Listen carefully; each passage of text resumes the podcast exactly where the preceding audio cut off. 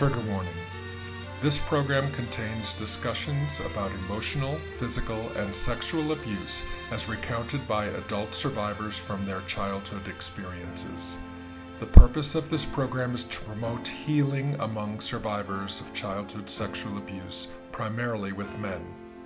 Some of these discussions, however, may trigger past trauma. This program also includes explicit language. really why is because I was the boy who was abused, right? That was my identity. The shame becomes so crippling for a man that the thought of even voicing the words is just suicide, right? And I remember just feeling like I was stark bollock naked in, in the middle of central London and everyone is looking at me. That's literally how it felt. And again. Oh, can I afford to cry? I paid the price.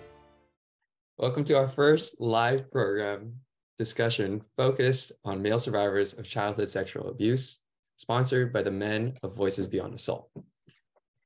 As many of us here today, Lorward and I are also survivors. Voices Beyond Assault recently started this men's division because we understand that men's voices are not always heard.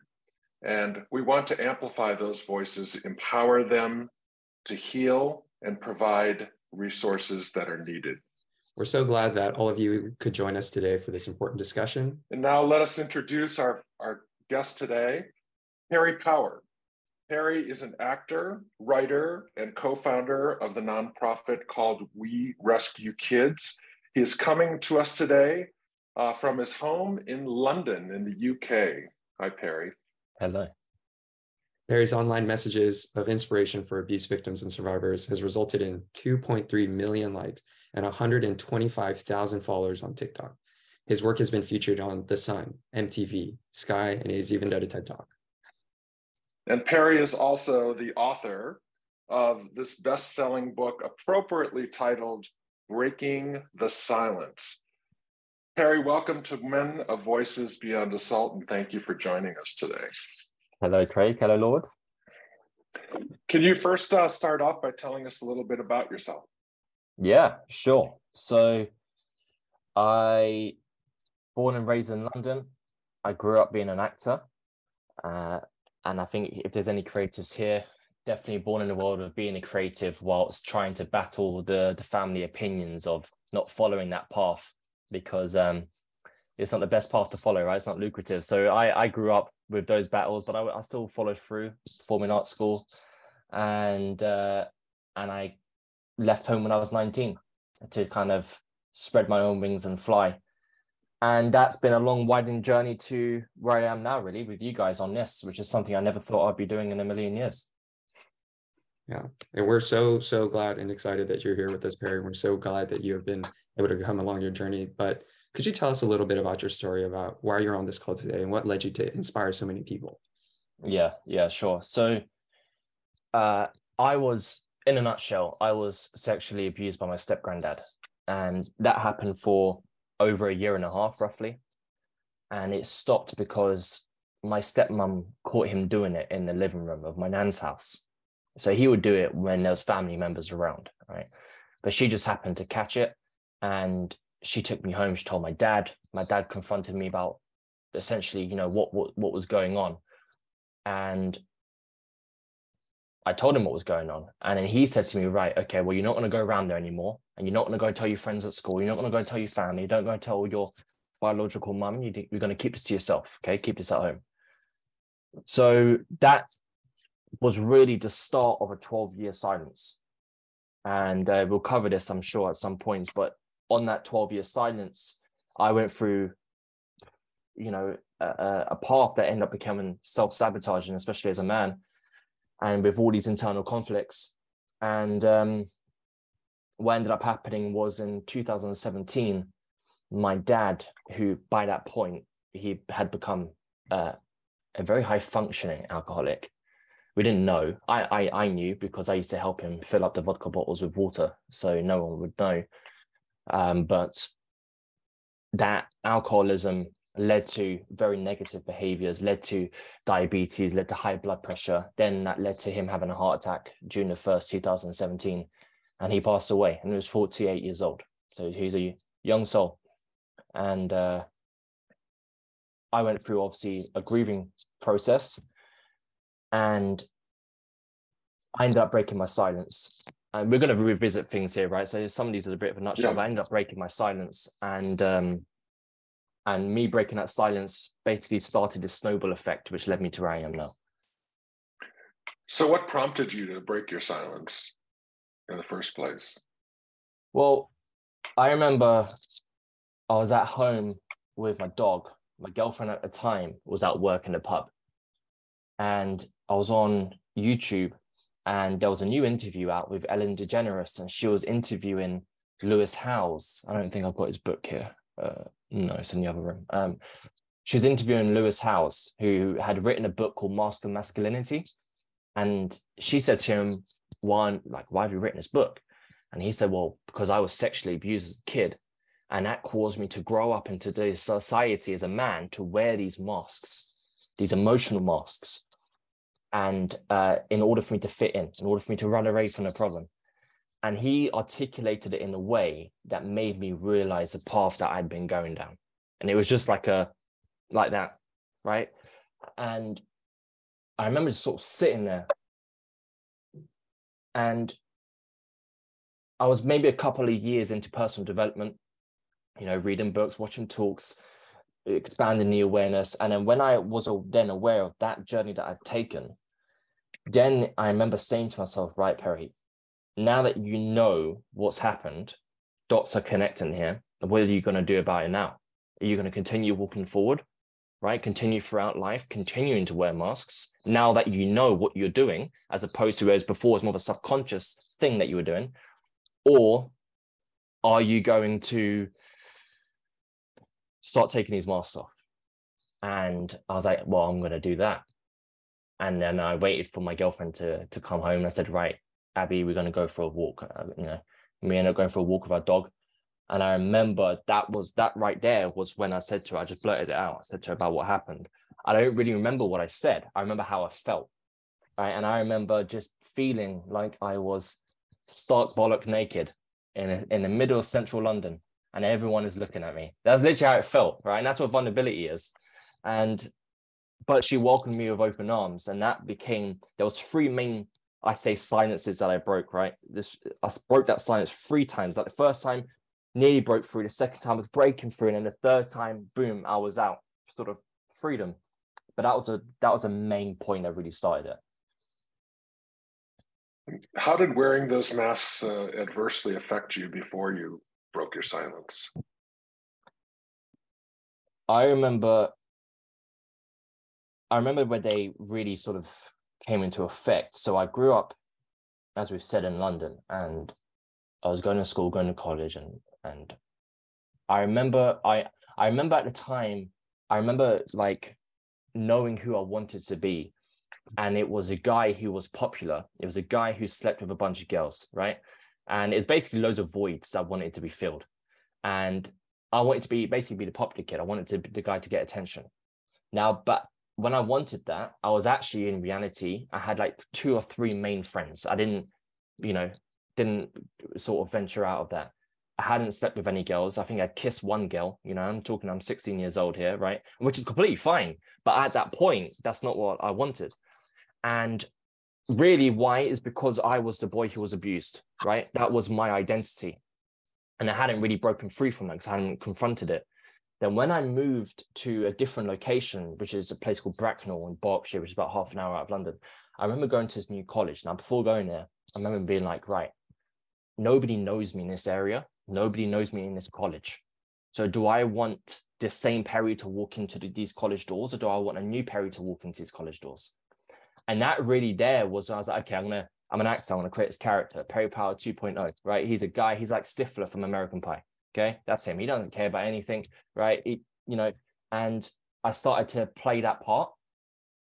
And that was that. And that's when I ended up getting the girlfriend after a while, which ended up being the girl that I was dating. And but what I was doing is every single decision that I had made in order to how I respond to quote unquote alpha males back then, right? How I respond to women, how I respond to the teachers about work or showing up late. I show up late, I don't care, right? All were all different masks that I was wearing. Starting an American football team, getting it into the college league, right? As uh, Lewis Howes calls it, I think he calls it the, the sports, uh, the something to do with a sports mask, right? Because that's what men need to be. We need to be sports people, right? We need to do a contact sport because that confirms of how our masculinity. And that used to be the the mask. That was like the visible, the very visible point of me wearing those masks, which reflected the, the reality that I was living in and the pain I had. Yeah, Perry, thank you so much. I think so many people can relate to this idea of wearing a mask and pretending to be someone that we are not, struggling with something that we are really trying to fix and wanting to be vulnerable with people, but just really struggling with that. So I really appreciate you articulating that idea.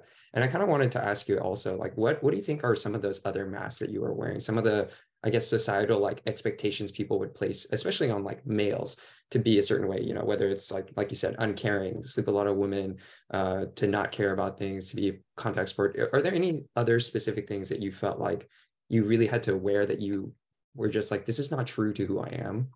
Yeah, yeah, and I'm I'm gonna tell you a very short story here to to sort of answer that. I remember when I was younger, when I was back living in London, I was in school, and I was in a park and I was cycling, and this other kid cycled from this group over to me, befriended me straight away. You know, talking about what school I was going to, what class I was in. The guy I thought, you know, I'd made a best friend. The guy's a legend, right? Then all of a sudden he says to me, How much money have you got? I said, I've got a five pound note. And he goes, Give it to me. And I tell you what, I hope, I hope, you know, I've already forgiven a guy. I hope that that guy, right, has transferred that into being a good human being because like he can get far in life and how he managed to really pull me in, then do a flipperoo and then be like, how much money you got? Five pound, give it to me. And I said, no. He goes, I know what school you go to. I know what class you go to. I know what time you finish. And I know what exit of the school you come out of. Right. And I remember just being like, so I gave him a five pound note. Then I cycled off, scared as hell. Right. Because my dad raised me, he did his best attempt to raise me in an environment that he wasn't raised in. So that he was raised in. He wanted to do the opposite, right? He came from alcoholic parents. He wanted me to come from a household that was loved which very much did that, but it also ventured into a world of suffocation. And dad, give me some freedom, please, right? Which is why I left home when I was 19. And so I basically I went home and my dad was in the kitchen. And I said to my dad, I said, Dad, I've just been mugged. Now my dad was a very typical London Cockney geezer man, you know, hard man. Is is and and I said to him, Dad, I've been mugged. And he goes, What? I said, I just got mugged in a park. He goes, What park? I said, The park opposite the house. And I remember, I always remember this, right? And we, Elvis runs massive in my family, Elvis fanatics, right? So my dad wears big rings. And I remember him just turning the rings around like that, right? Walks past me, gets a baseball bat, goes, Follow me. And then we walk into the park up to this group of people. And and I said to him, he came from that group. At that point, I didn't know if he was there or not and he just walks up to the group, right? Excuse my French, but this is how British people talk, right? And uh, he just walks up to the group of people, puts up the baseball bat, goes, "Which one of you cunts robbed my son?" Right? And then all sort of looking at each other, and I recognize one of the girls, and I'm like, she's like, he he went, he went. Then we go back home, and he puts the baseball bat back, turns his rings around, turns around in the kitchen, points at me, goes, "Don't you ever let someone disrespect you like that? You don't let someone mug you, right? You need to stand up for yourself." And I remember when, and I remember that, like, he's even making me sort of like shake inside now because I remember that so vividly because it was like in that moment, I wasn't being a man before.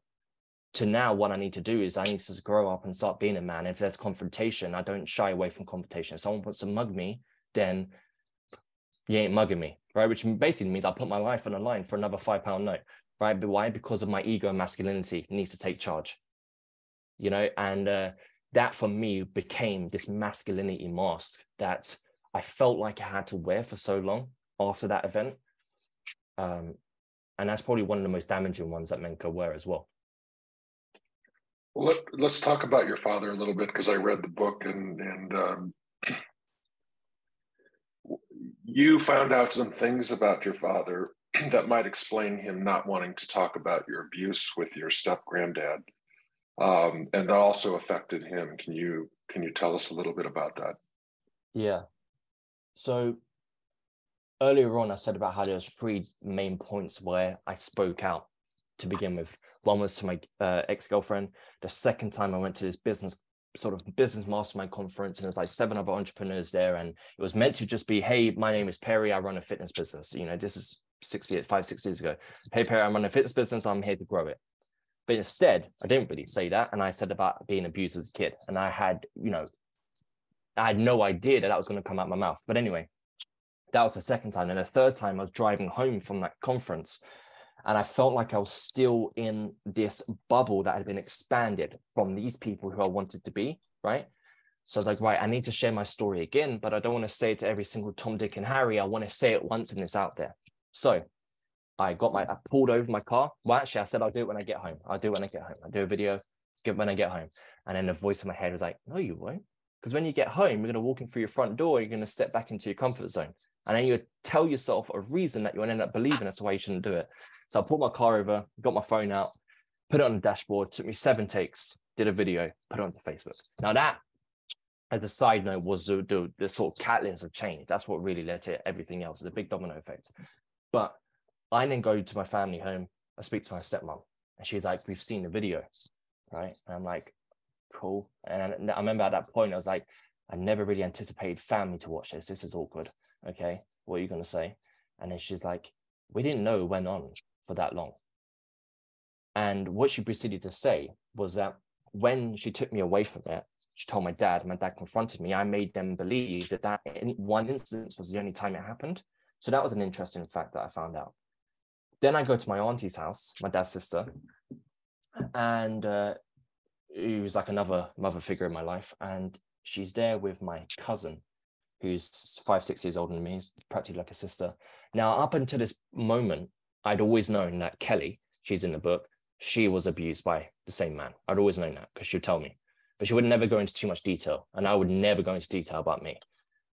And I remember sitting there, my auntie was like, We watched a video. I was like, Yeah, yeah, okay, sure. What? What do you have to say? And she's like, Well, you know, it wasn't just you that was abused by your step granddad. I said, No, Kelly was as well. She goes, But it wasn't just you two it was someone else in the family just to protect privacy. And she goes, and uh, it was your dad as well. And I remember sort of sitting back in a chair, and that's when all the dots connected. That's why it made sense why he went to alcohol. It made sense why whenever I brought it up, he would shut me down. It made sense why he told me to watch the film Spotlight about the Catholic priests and the cover-ups. Um, because I later found out that um, my step granddad, where he grew up, was in a Catholic church being abused by the priests and that's in Cork in Ireland, which was listed at the end, end of the movie. And the reports from the school that he was at was part of the research from the makers of that movie and the actual real life team. So that's when I realized that my dad was lived and died in silence. And that became, I think, the big moment of purpose to help people not go down the same road that my dad went down. Perry, that that's just absolutely beautiful. Like your ability to come forward. So many survivors really do struggle with staying silent and keeping things in the dark and feeling a lot of shame. And when you said you were breaking the silence, you know, the thing that I thought to myself is he's not only breaking the silence for himself, for his aunt, he's breaking for his dad for generations to come. And I think that's something truly beautiful. So could you speak a little bit to like, how is that breaking the silence really brought you like healing and comfort? And also like, how has it brought that to the people around you? Mm you said about generations there, and that is one of the biggest things that happens, which is breaking a generational cycle of abuse, breaking a generational cycle of trauma, breaking a generational cycle of silence. Uh, you know, Body Keeps a Score. He talks about how trauma can, uh, which is a great book, talks about how trauma can be passed through. Yeah, it gets passed down through generations, and it does in different in different ways. And I remember just being like, it needs to end with me. You know, because if it doesn't end with me, and I live in silence, sure, I can paint a reality where maybe I don't become an alcoholic or maybe I don't become a drug addict, but I just don't talk about it. But then that trauma, that shit can be passed down to my kids in the future one day and it can come out in different ways to them. You know, who knows? But it's definitely a possibility. And I know right there that was something that I needed to really help do. And I think that when it comes to breaking the silence, it's when we li- when we live in silence, right? We think we're the only ones that have been through it. Okay. We think that we are the only ones that are going to be able to understand it. We think that we're the only ones that are ever going to believe it. Why should I voice it? No one's going to believe me. And the beautiful thing about breaking the silence is, and I do kind of speak about this sometimes, and it come, comes across as Perry, it's not that easy to do. I know it's difficult to do, but the way that I look at it is that the consequences of living in silence outweigh the consequences of breaking it. Right. And when we do break the silence, that's when we realize that we're not the only ones that have gone through it. And one of the magical things that comes out of this is everyone here, everyone, no matter no matter the gender, right, can relate to the feeling of shame. Right. And shame lives in silence. And one of the best ways to maybe not completely get rid of it, but I tell you what, it, it takes a lot of weight off of you, is to add a voice to your story, to add a voice to it. And that helps to not have shame live. Why? Because we can be on this call now talking about it openly. You know, and that really helps to get rid of the shame that's attached to it. You know, like we talked, it's, it's incredible. And we talked about, you talked about how that voice just uh, became a snowball. Can you can you talk a little bit about how that video that you first put out uh, snowballed into the the all the reactions that you got and, and and all the the love that you got from from other survivors and how did that happen i mean that that must have been incredible it was like the movie i i think dear evan hansen where like he puts out that video and and and suddenly everybody uh, on social media is coming to him. That kind of happened to you, didn't it? it did. It did. And uh, it did start with that Facebook video. It's I don't know with with the content of mine that that goes out now uh, in regards to viral. That the original video didn't go viral. However, I think in that time, five six years ago, especially as a man doing it, it created a lot of impact. And I remember how I put that video out. I think there's there's like a there's like a there's a line. One end of it you've got pain, the other end of it you've got purpose. And I think that when we first break our silence, we're doing it. We're in a place of pain, right? And we need to get this off of our chest. We need to do it for us. And then sometimes what starts to happen is the more you do that, then you shift into a place of purpose, and then it becomes a whole different reason as to why you're sharing that story. Okay.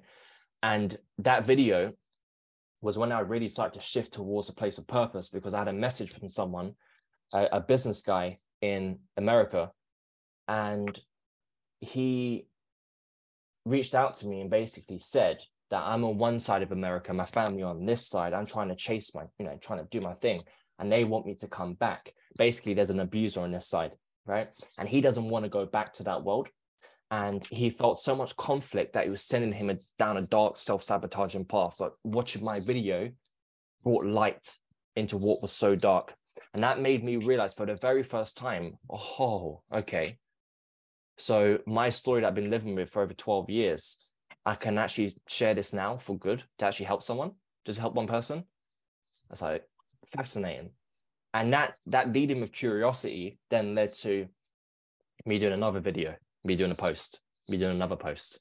And then it just became, you know, the compound effect. And then it just became over time of this consistency that that led to the next thing. Then TikTok came about.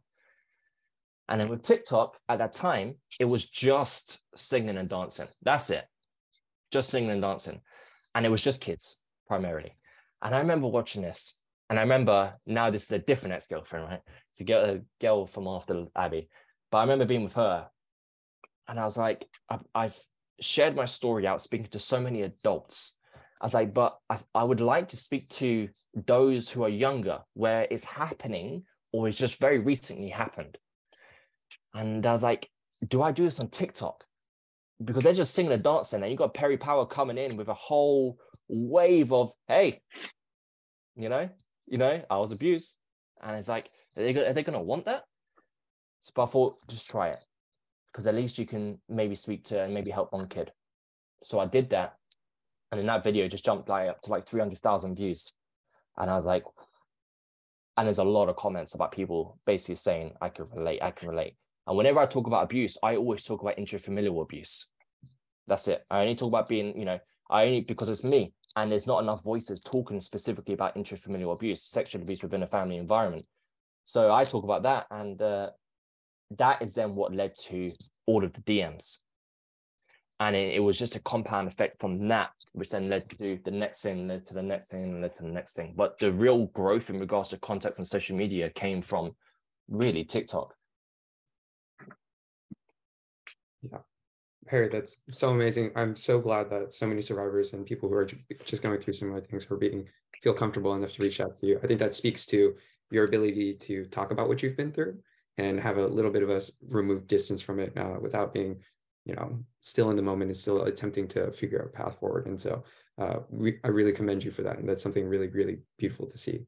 Um, i wanted to talk about a little bit. You obviously have written a book and just what what is that you talked about this compounding right? And i kind of wanted to run into that with the book as well. Like a book is mm-hmm. a no no small feat you know? Like a video you can prop up your phone but a book is lots of sitting down it's a lots of intent thought. What was kind of your process going through that? How did that come about? So I remember I I remember at the at the time of all of this happening, I was in a house in Portsmouth, which is uh, south of England. And I remember living in this house and I was so broke, unbelievable, couldn't afford furniture. So I was sleeping on the floor in a sleeping bag with my dog, and she was in her bed. And that was just our life for months, months, months and you know i was starving and i would share my food with with my dog and you know it's just but definitely the most depressing year of my life. However what came out of that i think was faith. You know some people call it god some people call it universe uh, some people you know whatever whatever you want to call it. Um, for me it was faith that i'm here on this planet for a bigger reason than myself. I'm here for a, a bigger purpose and I'm here for something greater than myself. And, you know, if I'm on a floor right now in a house, can't afford heating or anything, it's got to be for a reason, right? Got to be. There's got to be something from this that can lead into something. And that was when all the DMs started to come through. And I was like, Perry, instead of focusing on yourself, which can then lead to even further depression, how about you focus on someone else? How about you take yourself out of you and put it into someone else? And that's when I was then diving into the DMs on Instagram and people just sharing their stories with me left, right, and center. I never asked. This is a beautiful thing about story sharing is if I share my story right now, I'm giving everyone that's listening the permission to go and share those, right? I don't have to say go and share yours. You just know intuitively because I've just given you permission to do so. And now everyone reached out to me. Loads of, I'm talking it ended up being thousands, right? It ended up being anywhere up to 50 DMs a day on Instagram. There was ridiculous amounts sharing their stories with me. And I then remember at the time, Jeffrey Epstein, there was a documentary on Netflix. And I remember being two episodes in, halfway through, I just ended up crying my eyes out. And there was a there was a victim on there basically saying how, you know, she's still a broken woman, she still hasn't found the light yet. But however, she's getting there but she was saying about how she couldn't speak out because she felt like she couldn't break that silence because of who Jeffrey Epstein was. Okay, she couldn't speak out. And I remember, you know, I think come back to the compound effect. I think when you you'd always find a way through. If you keep on attacking something and you spent, you know, 600 ways to to find a resolution and you haven't yet, keep going. You you will find one. That's the same thing with sharing my story. And then it led to, what about writing a book? I don't know. I've never written a book before. You know, uh, how difficult is that going to be? It's going to be difficult, I'm sure, but does that mean you can't do it? No. Okay, cool. I was like, okay. And I was looking at the girl on the screens, had it paused. And I was like, I need to write my book for people like her. I have to. Or I'll do something. So then I remember then, I was like, okay. So I then got about 20 or 30 of my books down from the shelf, looked at how every single one of them wrote their book, the style that they wrote it in, how they structured it, then attacked my book. And then I wrote that in 30 days, right? Which sounds great, but then I didn't release it for a year. Why? Because of perfectionism, because I was scared of releasing that. because for me it was like I've shared my story in different ways. Yeah, but having a book that's a different ball game. It's a different ball game. And I sat on it and I had it in my Google Drive folder. It ended up being for over a year. But one of the things that I'd done was so my book is split into three parts. Part one is my story. Part two is a story of um, other survivors, right? 14 other survivors, half of them are named, half of them are unnamed. Part three is the steps that one can take to break their silence. Now, for the people in the middle, the stories, like I said, half of them are named, half of them are unnamed. Now, all the people that are unnamed was a selection of the people who reached out to me on Instagram to share with me their story. And they said that they wanted to be part of the book to break their silence and use that as a platform. And um, yeah, but a year later, then I remember waking up. I'm in a different place now. I um put, had to put my dog to sleep, which was worst day of my entire life. And I ended up going to a, a new house and I remember waking up one day and there was just this voice in my head. It's the same voice, I think, when it when I was driving the car that said to me, No, you won't. Don't wait until you go home. Pull over the car now, share your story. It's the same voice. I said, dude, what are you waiting for to get the book out? Stop waiting, right? You've waited a year. Nothing's changed, right? When it comes to it, find a way. Because at that time I had, you know, I didn't have any money to do anything. Even then, I was like, so find a way, go onto Canva, do the front cover, figure that out. Okay.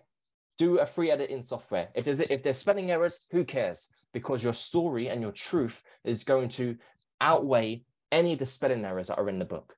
Okay, it, it carries it. And uh, then I put the book out, and then it went to number one in the sexual abuse category and the mental health category in America and the UK. And they, those are pretty big categories. And and it went to number one in those two and it just it was just proof to me how sometimes if we threw on something we have to release it or we have to take action you know it's the imperfect action that always works and it's what's interesting is that not only did you get people to share their stories in your book um, but it was also a very good cross section of males and females and their experiences. Can you did you make any observations from that about any differences or similarities between the experiences that males or females had with uh, child sexual abuse? Yes. So there's one that's very obvious to me, and and then you have the other one, which is the magnitude of the shame that men live with. Women live with shame too, 100%, 100%, right? But the shame, it was very, it was very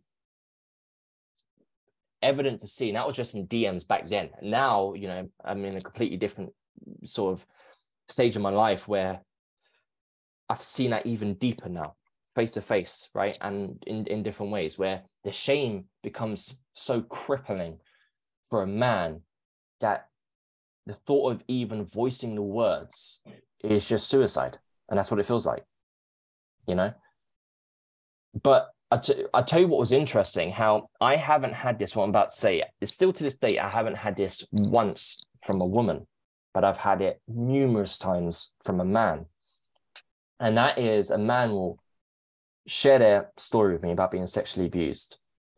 And then they question their sexuality, you know, for example, let's just say they reach out to me, they're gay, but then they tell me their story and they say, I don't actually know if I am gay. Am I gay because my first sexual experiences was my, with, my uncle, you know, and they've spent their whole life doubting whether they're actually gay or not, which is a different uh, ball game, you know, in regards to the the challenges that that area faces in regards to questioning their sexuality. And I've gotten that from a lot of a lot of guys and not once from a woman in regards to a woman reaching out to me who you know um, in a similar situation. And i found that very interesting. And i think that might also come down to maybe societal beliefs. Um, maybe i don't know you know i don't actually have the answer for that yet but it's just a very interesting observation that i've that i've gone. Yeah that is that is very interesting for sure Perry and thank you so much for sharing that. Um, Perry, you've done so much work to empower survivors, to break silence, to make videos, to push your content out there. You've written a book. you've done so many great and grand things that we're so proud of and we're so amazed by. And we want to know, like, what what's what are your plans going forward? Like, what have you yet to accomplish that you're like, ah, you know, maybe I'll dabble in this just a little bit. So there's so there's two two slides to this. So what developments on what I've already got going and then new things that I want to do. So developments are so we've got the charity in America. So what we do with that is we give free mental health care to child survivors of sexual abuse, right? We take donations that come in, we pay for therapists to then um, put the children through a mental health care program with them. Um, a goal now, what we're doing is opening up safe homes. And that's a very long process, a very lengthy process to do. There's so many red tape in there, it's unbelievable. But that is something that is a plan that we are looking into moving forward. So that's what we rescue kids. I'm a trustee on a charity here in America called We Together. And what we've built is a tool to have victims of survivors of sexual assault to anonymous, anonymously self-report what happened to them. And what happens is when they anonymously self-report, it goes into a, a database that's completely protected. And then with AI, if it if it finds similarities in reportings, because as we know, a lot of the times when somebody assaults someone or abuses someone, it's not just the one person that they've done right in their lifetime. A lot of times this is the case. So if we find similarities in the re- reporting, it creates a cluster and gets sent to the police. So a lot of the work at the moment is going into um, getting that involved in the Met Police and getting that into the Houses of Parliament so it can become heard of um, in our government. And then, um, then the other thing is, I'll tell you what the, the vision is. Um, my vision is to have a production company that essentially creates only true story films, right? So movies about people that are survivors of trauma that have stories that need to be shared, right? Not just from famous people, but from from every person from a walk of life, and to turn their story into a very inspiring and impactful film. So that's like the you know that's like the the Bahamas, right? That's like the the promised land that I'm trying to get to. And in the meantime, I'm doing small things to get there, i.e., what I do very, very often is I have a team that takes survivors and turns their story into video reels, you know, and every single video reel that I've done of a survivor has gone viral. We're talking millions of views, right? So, and uh, and I also help survivors turn their stories into books, so they can write a book. Um, and all those things is, you know, let's get your story, let's turn it into a book, and then later on, let's take that book and let's turn it into a movie. So that's like the future um, projection of of where I'm going, encompassing what I'm doing now as well. Well, it's a, and it's that I hope you get it to accomplish that. I mean, you're you're pretty young. How old are you? Uh, 28. 28. I can't believe it. And and you have such incredible insights into the the um the whole idea things that took me 30 40 years to uh, grasp you already have and it's i'm so thankful for that that because i i don't want to see men go through what uh, you know the guilt and the shame as long as I did, and uh, and I just applaud those of you young uh, like you and Lorward who are are helping come forward and helping people, helping men um, and women make it easier for them to uh, tell their story and own their story. And I wanted to ask you about uh, forgiveness because a lot of times I hear when we're when we're talking with fellow survivors or survivors are talking to you do you need to forgive your uh, abuser? Do you need to forgive yourself? Who do you need to forgive? Can you talk a little bit about that that idea of forgiveness? Yeah yeah uh, uh, forgiveness i'll first start off by saying that i never i never tell someone you need to forgive right? That's i never do. And you don't have to there's so many ways to skin a cat you know and forgiveness is one of them. So I just want to get that out there first. My experience with forgiveness is that I think a lot of times people think forgiveness is something for the other person. Like we grow up and you got a sibling and a sibling, I don't know, drops your phone, cracks it, and your parents like, forgive, you know, forgive them, you know, let them off the hook, you know, say it's okay, right? It's okay you broke my phone. I can just go buy a new one, right? Type of thing. And and I think that has kind of been ingrained into us growing up. So if, for example, when it comes to me being sexually abused by my step, granddad, If I forgive him, I'm giving him a get out of jail free card. I'm letting him off the hook. So mate. You know, no, no worries about it. You know, but when it comes to forgiveness, absolutely isn't that. It's it's for me, the most important person to forgive is yourself. If you can forgive yourself, and then boom, you've let go. You you know you're you're fantastic. Great. Don't even worry about forgiving you know the abuser because if you don't need to go there, don't go there. Okay.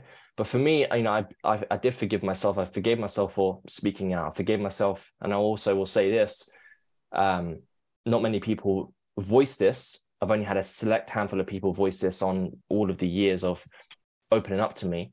But when you go through, it, it always depends on the environment and how it happens and how long it happens for. But some of the times when it comes to sexual abuse, there's an element of enjoying it because it's sexual act, sexual organs, right? And sometimes you do it to survive. Okay. Uh, I remember when I was younger and my mum was confronting me about it, villainizing my step granddad. I said to her, no, don't worry about it because I enjoyed it. Right. And I always remember saying those words as a 11 year old kid. And I remember growing up, remembering that. You know, I remember that word for word. I remember where I said that to my mum. I remember everything.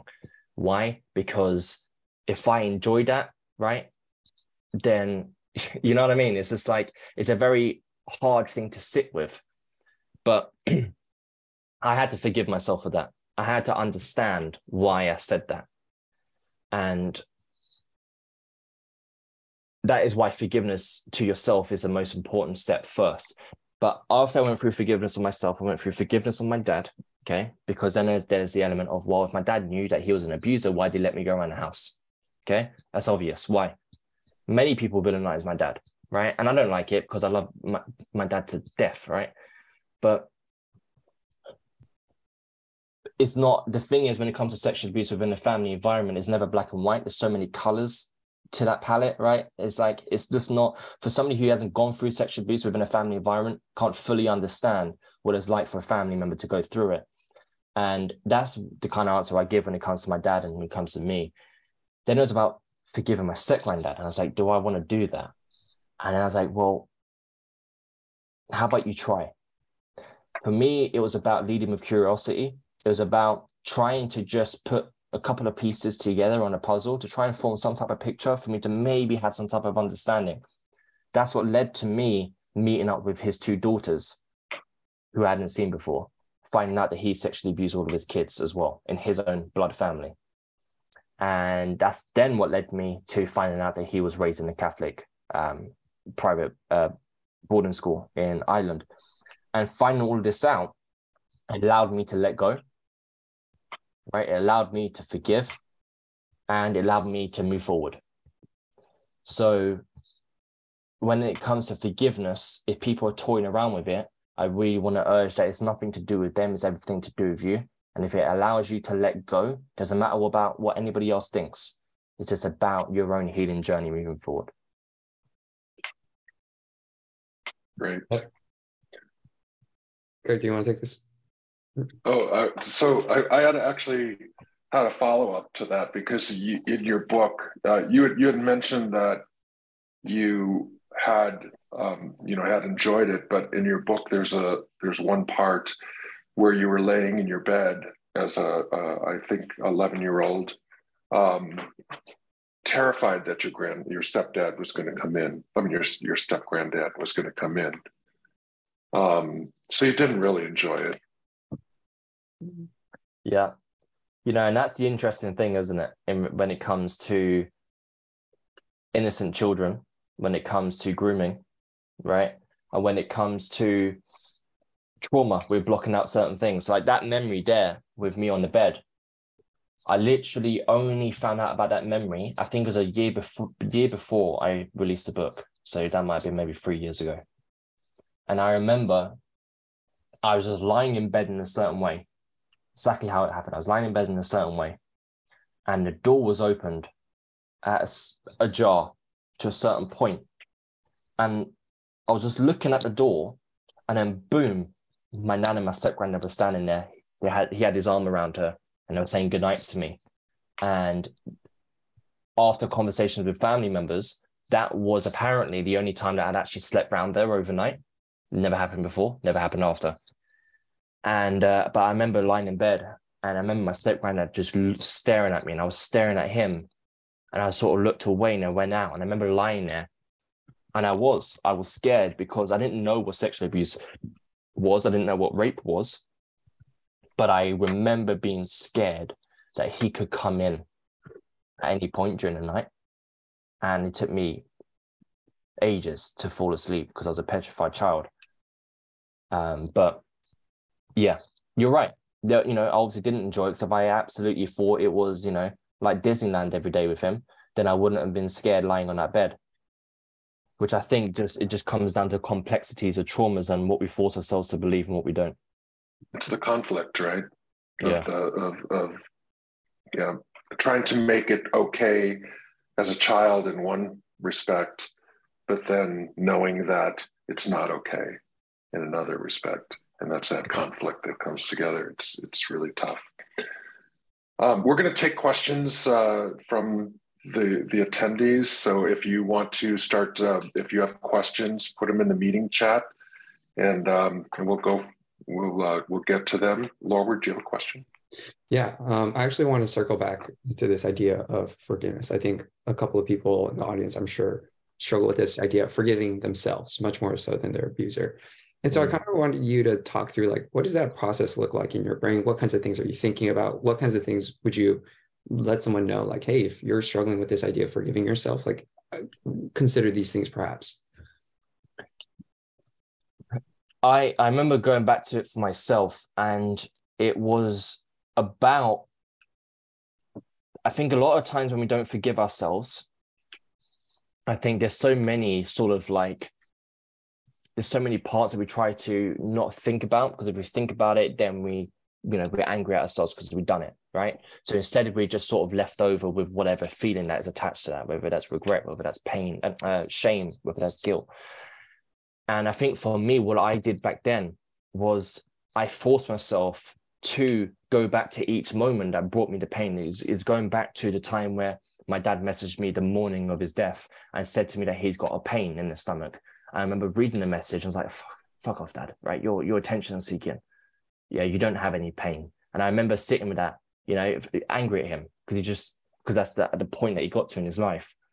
And then all of a sudden, hours later, he's dead, right? And that was the last bit of contact that I had from my dad was that message. And I, I remember sitting with that for so long, blaming myself and hating myself what kind of a son does that? And I would ignore that sometimes because, like now, you know, I want to cry, right? Because the emotions are still there, even though I know what's true and what's not. Okay. But it's about thinking about that part that brings us to pain, that brings us to everything that's wrapped up into it, you know, and thinking about me not replying back to my dad and me being like, dude, it's okay, right? You're human being. And if there's reasons behind it, then sure, go over them, almost as if you're talking to somebody in the opposite chair, right? I, you know, like growing up, it probably isn't the best way to explain it because interrogation is always the nicest word, but I always would put myself in a mental interrogation room. So what I've always, I used to call it, and I kind of still do, is where I would sit with myself in my mind and I would question myself and I and I would find out answers by diving into things with just me, myself, and I.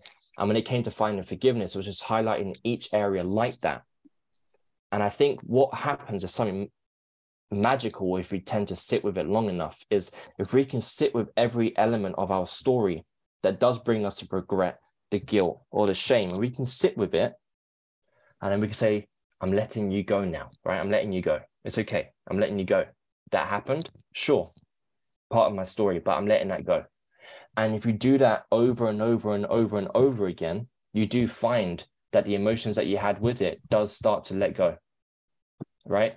And that's what I done for myself. That's what I done with my dad, um, with how he used to speak to me. You know, I'll say to myself, listen, he spoke to you like that because he was hurt. He was a wounded person. You know, he was someone who was living with trauma. And sometimes trauma can act out in certain ways that it's hard to forget and it's hard to forgive, but it doesn't mean that you shouldn't try to, right? And then I'm letting you go now. And it's just doing that on repeat, like a broken record with each thing. And it worked for me and it's worked for many other people doing it the same way as well. If you could talk to your dad right now, what would you say to him?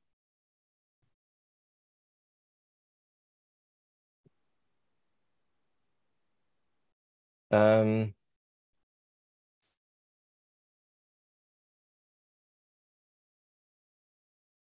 I think looking looking back, I think my dad, I think the biggest thing that my dad was probably ridden with was guilt because he put his son into an environment where he then was sexually abused, right? And and I think a lot of the stuff is guilt that he had. Because again, it wasn't just me, it was other family members too, and he knew that. And I think that if he was here, I wouldn't necessarily go into the details and ask him just, you know, Dad, you want to share your story with me, mate? Come on, right? I would uh, just say to him that what he went through and how things panned out in the life that you've lived, that none of that was your fault. You know, and just, and he will know exactly what I'm saying by just saying that and just say it wasn't your fault. I understand and I forgive you. And that's it. Yeah. Um, again, you are Craig fucking question. no, coming out of a heavy, heavy. I'm, I'm yeah, I'm I know. Jesus. here. Um, no, but I think I think I've made very many people, you know, the parents who preceded you, the generations that came before you. I think they would they would see the man you are today, the man you are becoming, everything that you've gone through, parent. They would be very proud of you, and I I can say that with a lot of conviction in my heart. So I appreciate that done a lot of work and you know again your impact is still growing and we're so excited. Um, i'm going to try and try and take come back from that question to ask some questions from the crowd. Um, obviously we kind of touched on this just a little bit but how have you dealt with just like these really toxic masculine ideals uh, a lot of the social stigmas you know fighting against those things? Kind of like we had talked about the masks and what some little bit of advice you have for people who are trying to fight against those things as well? I you'll notice that I tend to do this a lot. I tend to um, go back to my own example of how I done it because um, that makes me more comfortable than than telling someone to maybe do it. That there, I always break that rule sometimes when it comes to which I will cover in this call with the ways to break your silence because that I think is something that's very worth people knowing about. But I think for me, you know, I two things happened. One, I think a lot of people tend to go out there to try and find out who they are, whereas we are already one. Like we we are we already are here and we already do exist. We just have to start peeling back the layers of the onion to find out who that person is. And I can do that sitting in this chair, you know, and I had to find out who I was, and that is the guy who doesn't like violence. Whereas my dad will throw fists. I don't, you know, I think I've thrown my fist once in my life. And I don't remember, right? I remember when I threw my fist at this one guy back in school. I just started apologizing to him. And I just, I'm so sorry. Like, and I just felt like the worst human being in the world, right? I mean, like, because, and I did that because my dad was in the back of my head because of what he'd done to me before that, right? And and I've never done anything since because I'm not. I'm a lover. I'm the biggest, you know, I cry at fucking everything, right? And that's just, you know, and I I had to basically get real with the human being that I am and lean into that. Doesn't happen overnight eh, overnight, but it's just about trying to lean into it one percent more each day into who we truly are. And at the same time, leaning more into who I am whilst having the I don't give a fuck and I will say that because I've that is something that I've planted into myself for so many years when it comes to like I share my story every day. You best believe I get my fair share negative comments. You best believe it, right? Yeah, all kinds, all kinds. And I look at them and I'm like, listen, I know what's true. I know what I'm doing. I don't give a fuck what your opinion is. If it's negative, that's unfortunate. Okay. And if someone does it, if someone thinks, God, all he talks about is abuse, or he ain't a man because he's talking about that, I don't give a fuck. Because I know, right? This is how I deal with things because I know that I know what I'm doing is helping. And I know that I'm doing it being the Perry Power that I truly am. And that's the guy who wears his heart on his sleeve, right? Which has pros and cons, but I don't care about the codes, the cons, because the pros is who I am. And I think if we can fall more in love and more authentic with who we truly are, I think that takes care of a lot of other stuff. I really do. I really do. If I look back at the times before all of this, when I was going down different ventures, like when I had different businesses before and I was showing up as this person online to help with that business, I would get affected by some people's comments and by, by how I showed up. Why? Because I wasn't really Perry Power, right? The guy who I am now, who, I, who can do this sort of stuff 24 hours a day, right? That's Perry. This is Perry Power. And if somebody had, uh, you know, if there was some sort of society, societal thing, you know, like one one example is I remember um, I was front cover of a front page of one of these newspapers a couple of years ago, and they said that alleged, right? Perry Power was allegedly abused, right? And I remember looking, I was like, what an interesting word to use, right? And it got a big uproar for people following me because they're like, how dare you use the word allegedly? And that is one thing that happens in society is that they throw out these words because there's no proof. Oh, sure. Well, allegedly, right? He might be doing this for for X, Y, and Z. I'm like, no, no, no. Like you don't throw around words like that. But I know what's true. This is Perry Power doing this. I'm not going to allow that word to affect me. I'm going to move forward and get my story out there even even more. You know. So there's two bits to that. I hope that made sense. Yeah, that's amazing, and, and it is it is so true because um, they're they're it's been affecting both men and women with their stories forever. Is is uh, is that disbelief uh, by people or not wanting to believe? Um, so it's it really makes it tougher. Talk about the ways that you um, to break your silence that you mentioned in a, a few minutes ago. Yeah. Okay. So if we go back to when I broke my silence, I went and told my ex girlfriend. And now a lot of people who hear my story, but like, okay, so Perry says to break my silence, so I'm going to go and tell my partner. Now I always say this. This is where I put on the hat of let me let me suggest what to do. Okay, because that guy who was living in 12 years of silence, he then told his girlfriend what happened. She welcomed me with open arms. Fantastic. But what was I? I was lucky because if she didn't welcome me with open arms, if she rejected my story, if she said she didn't believe it, or she paused for a few seconds too long, I would have read into that and thought that she maybe thinks that I'm a weirdo or she's trying to think how to react to not hurt my feelings. Doesn't matter what's true or not, it's about what I perceive to be true. And then that would then send me living back in silence, maybe for the rest of my life, because now I associate my truth with rejection. And for me, it's about where if you're living in silence about something that you've been through, break the silence to yourself first in as many different ways as possible.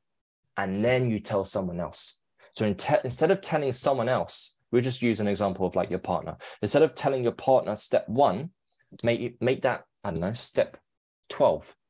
And the first 11 steps, you have told yourself in a different way. Could be writing a poem, could be telling yourself in the mirror, it could be journaling, it could be uh, doing a bit of art. You know, one example is uh, if we see a canvas with paint splattered all over it, some people don't understand, like, what is this? This art? But how do you not know that the painter has been living in silence for 24 years, and the way they broke their silence is through the array of paints that you see on that canvas, right? And that's an expression of emotions. So each single time you share your story with yourself, you're taking ownership over what happened, you're taking ownership over your truth and over your story. Then when it comes to telling someone else, you're in a completely different position when you're telling it, right? You're not seeking validation because if they don't give it to you, that's outside of your control.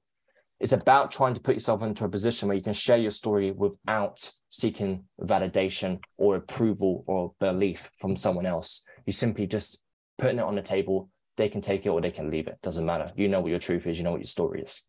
So that's how I suggest anyone to break their silences to themselves first and then to someone else. Yeah. Uh, Perry, I wanted to ask one question from the audience is did you ever feel like you had any like male trauma bonding with your abuser? You know, did you ever feel like there's some sort of bonding that was happening or was it always a very removed experience? He like, outside of those, you know, he was like a master groomer. He would take me to the pub. He would let me drink his Guinness and his ales when the bum wasn't looking. Crisps, pool.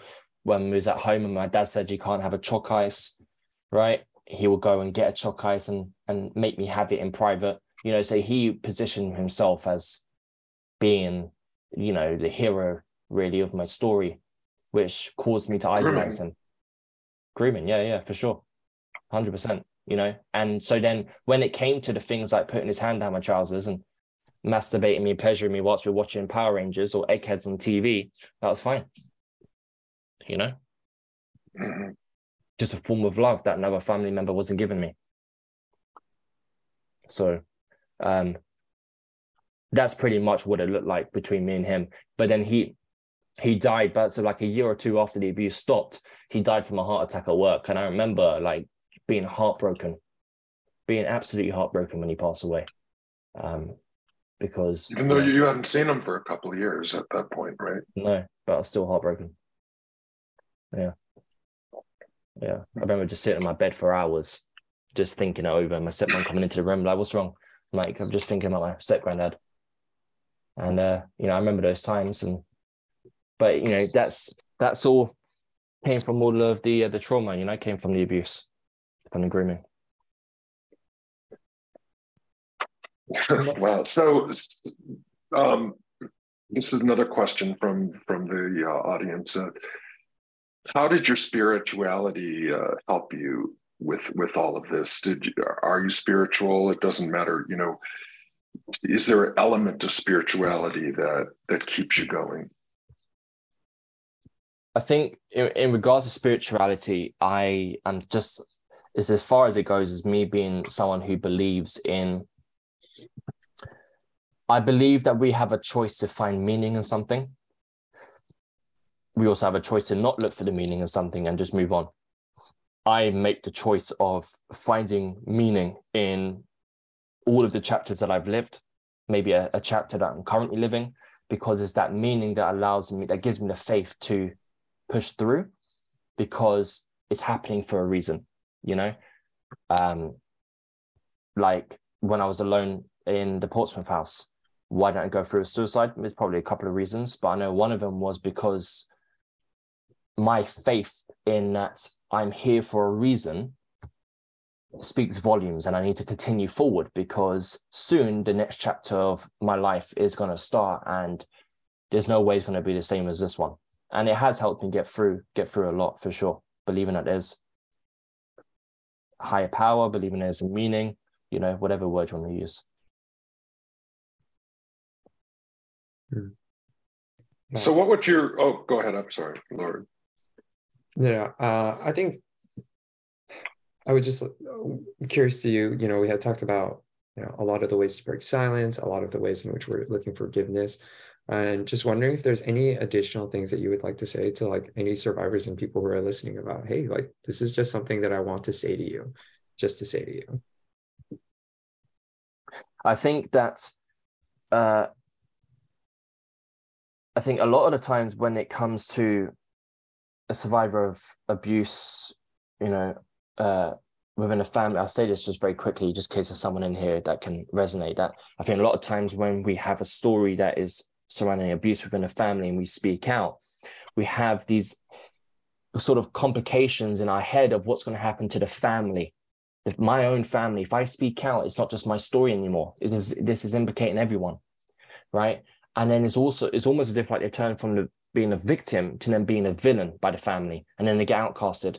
This happens a lot of times, and I always say that, which is why they stay in silence because of the fear of that happening. And I always say that if your family was to turn their back on you once you've spoken out, that says more about them than it does you, right? Because your family should be sticking by you, by your side for your truth, for your story, because that is what matters. And if they're going to turn away from you, outcast you from the family, then you need to make sure that a loving and protective and supportive family comes from you instead.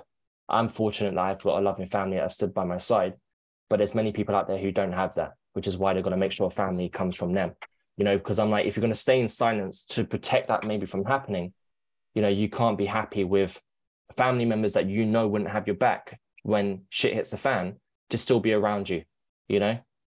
Uh, so I wanted to voice that and then also voice the concept of owning our story. I think that's a lot of times we try to change our story or running away from our story. But I think when we've been through abuse, when we've been through assault, I think we need to own that part of our story. Because then what happens is if we can own our story, then we can own our life. And that transition is essentially taking our power back, right? And then we become powerful to then live the life that we want to live. But if we don't do that and we haven't moved on from what's happened and we were a victim of that situation from what's happened, then we are still almost being like a puppet of the trauma that we have.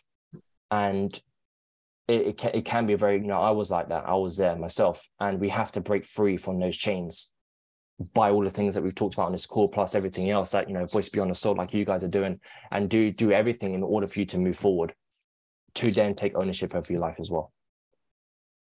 I want to jump back to what you just said because uh, I would like to dive, have you dive into it a little bit more because I haven't heard this concept, uh, the family within. Can you explain that a little bit? The family within. Yes. You said create a family within if you don't have a family oh, I outside. see. Yeah, yes. You know, there's two parts of that. So that, you know, external and internal. So the external is, you know, create a family, have a family come from you externally. So be the parent that you wish your parent was to you. Then you have the have a have a family come from within. So for example, is when you're sharing your story, right? We are human beings. We do want love. We do want care. We do want to be supported right? Because we need all of that. And if we're not getting that from the family, then we need to try and get that from internal, right? From the family within us. So um, I heard this, I was on a call a while ago and and I remember them, I was talking about my dad, and I remember them saying about how the parts where you wish that your dad fathered you differently, you need to father yourself like that now. Right. And I was like, oh, wow, okay. And that is kind of like the concept of a family within, you know, because you know, a mum brings you different than what a father brings you and a sibling. And if you can try to to touch base with all of those internally, then I think you're in a much better place. So it's it's it's almost like loving yourself or treating yourself as a loved Yeah. one, Yeah, yeah. valuing. Correct. Correct. Hi, Perry. This is Brianna. I, wow. Um, I'll tell you, I cried. I got angry. I smiled. I've been empowered because of the power effect. I think your last name just rings true of what you bring, not only within yourself, but what you are now instilling in a lot of other survivors. So thank you. I'm almost in tears now. I'm just like, thank you for this this conversation. Um, you really have made me feel like now men of voices beyond assault makes so much sense. you know, I always knew it made sense because I have friends. The reason why I started the organization, I have you know male friends that are still in silence, um, and I'm just so honored that Lorward and Craig really stepped up and was like, let's do this. And you have just like put the cherry on top of what this men of voices beyond assault means. So thank you, thank you, thank you. That's all I wanted to say. I appreciate when- you saying that. But my eyes are red. I'm like. I just just really thank you for your time and I really look forward to building with you and your organization and the work that you do, partnering with you in some way um, in Los Angeles and around the world. I just I really look forward to speaking with you again. But thank you so much for everything you've brought to this conversation, to my heart, to the hearts of everybody that's on here and the hearts of everybody that's going to listen. I really appreciate you. That's so kind. I'll tell you what, I love Americans so much because they say what, it, like you guys just say what's on your heart, but us Brits are like, thanks for that. You know, all right. Oh, no, I appreciate that. Um, that's that's very kind of you, and uh, thank you for having me on here. And further to to what you're saying, you guys are doing the right thing for sure in regards to men. You know, there's not there's not enough organizations out there that with a focus on men, and I think it's perfect what you guys are doing. Thank you so much. And and I do recommend um, anybody that uh, you can get this on on Am like I got it on Amazon. breaking the silence. And I I love the the whole um, term breaking the silence because it's it's always something that I've like struggled with the words when it when I first uh, came forward and and accepted what happened to me and and started telling my story. It's uh it's a great way to, to coin that uh, term, and we really thank you, Perry. And it's it's amazing, and I'm I'm very thankful to um, to count you as a friend as well. We've uh, we've we've hung out in London. Yes, we uh, have. recently Yeah. And uh, and and had very serious conversation. I'm surprised the uh, waiters they they did kind of stay away from us. I think at one point No. because we were so intense. That's but it. uh, I I really appreciate you um, sharing your honesty, your passion, and your healing journey with all of us. It's been uh, it's been incredible. And is there any last thing you would like to say to your fellow survivors? Quick, quick, quick interjection here, Oh. right before Perry Oh. says something uh, to fellow survivors. Just a quick little blurb, quick answer to this one. We have someone in the messages who's saying, "I've been living in silence for so long. Now I haven't been allowed, been able to allow myself to break free. How can I do this now? And what does this matter?" And just a quick little two minute answer. Well, that, that goes well with what the question. Yeah. Last little blurb to survivors, and we'll uh, can close out from there. I think let's start off with the second question in regards to why does it matter? Because one, you're on this call for a reason, right? Which means that we've got the concept of an inner child. And I think a lot of times when we've we've been through especially because it might be different ages that abuse and assault happened, but especially if we've been abused as a kid, like me, then living in silence, that 12 year old Perry was trapped into here and he was trying to be heard, right? And it caused implications. And I might find my place myself in situation like, how did I end up here on this call? Because I was led here energetically, sure. Inner child, sure. And I think for you, why why should you speak out today? Why do you not just live the rest of your life in silence? Because there is no way, if there is any type of discomfort or pain that you have living in silence, it gets worse. Okay, because it leads to coping mechanisms. It leads to a path of self-sabotage if you're not already already on it. And I think that the consequences of breaking the silence, the consequences of living in silence far outweigh the consequences of breaking the silence. Okay, so and also we're human beings that need to share. That's it. We we have to share, right? We can't live with dark memories that we are suppressing. So in regards to why should you? Well, because what will end up happening is you'll reach emotional freedom. And that tends to only happen when you start to speak out because you're not lugging this absolute heavy ass boulder on your back for what feels like all of your life. And in regards to how do you do that? How should you speak out? Um, I haven't had a look in the chat, so I don't know if you've done any form of that in the chat, but start with yourself. Okay. So it could be sitting there, it could be writing on a piece of paper, it could be sitting there, it could be journaling, it could be writing a poem, it could be it's going to be a random one, but it could be clay molding.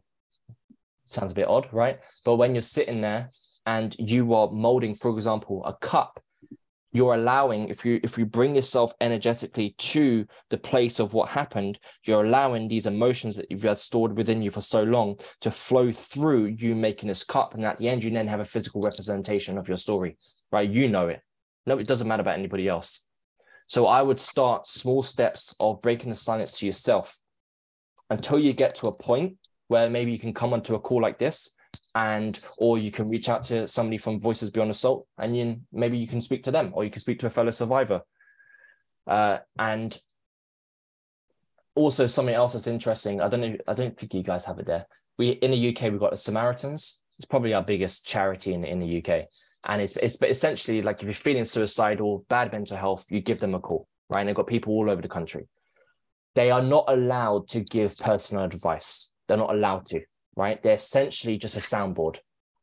And what's cool about that is, is that acts as a way of that person to break the silence because they're telling somebody on the other end, but they're not getting any type of feedback, right? That, which then could lead to something that's negative. And I think that telling somebody, another survivor that's on this call here, about what happened is there's going to be they're going to understand it. And um, just to back that up you know i have a facebook group uh, um, the power tribes and there's 2600 survivors in there. The amount of people that join that group and share their story whether it's anonymously or their name attached and they say that my partner doesn't even know. Why on earth am i telling you guys here right why it's because they're in a place where they feel like they belong and they're not going to be judged and they're not going to feel shame. And all it takes is just that first step. So I urge you in whatever way that makes you at least comfortable is an interesting word, but at least a little bit comfortable to do it, just that first step. Then I definitely urge you to do that. Not think about the end result, but just that first step. Walk as far as you can see is a, is a saying that I like to use. Yeah, many of us uh, on this call are, uh, and, and Lorward and I and Brianna are also members of uh, the RAINN Speakers Bureau, and a lot of the audience as well, I know. Uh, RAINN is a Rape, Abuse, Incest National Network, and we um, they have a, a, hotline as well uh, that uh, that is available for people. Amazing. Perry, last question. I promise we'll let you go. that's okay. Um, last question we promise. What what does it mean for you? You know we're part of this organization. Our name is voices beyond assault we're trying to be a voice beyond assault past all this and we think you've exemplified that a lot. So just as a nice little closing cap to this what does it mean to you to be a voice beyond assault it means that it means that i've come to a place where i'm not what happened to me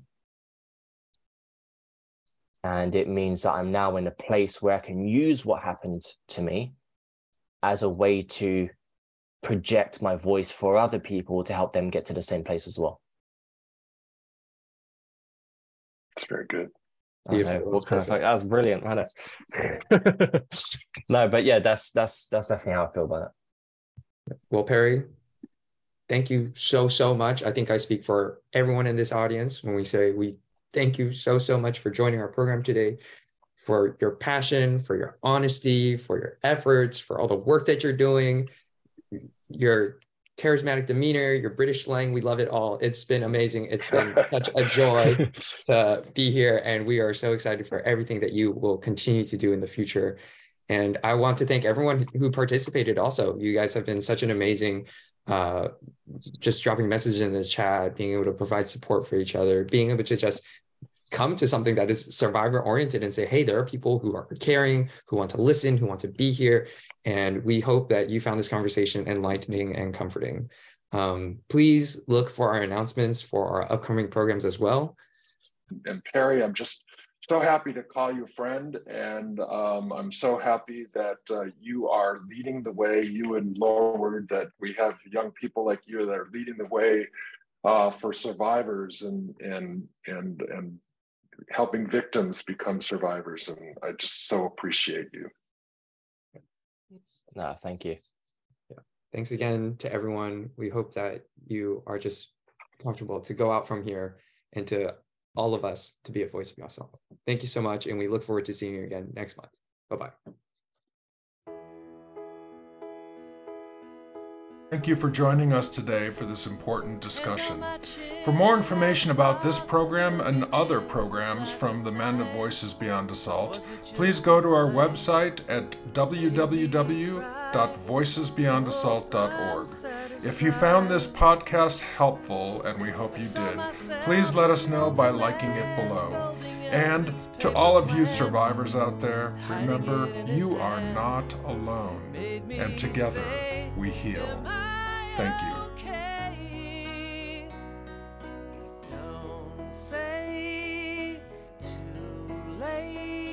tomorrow, too late tomorrow.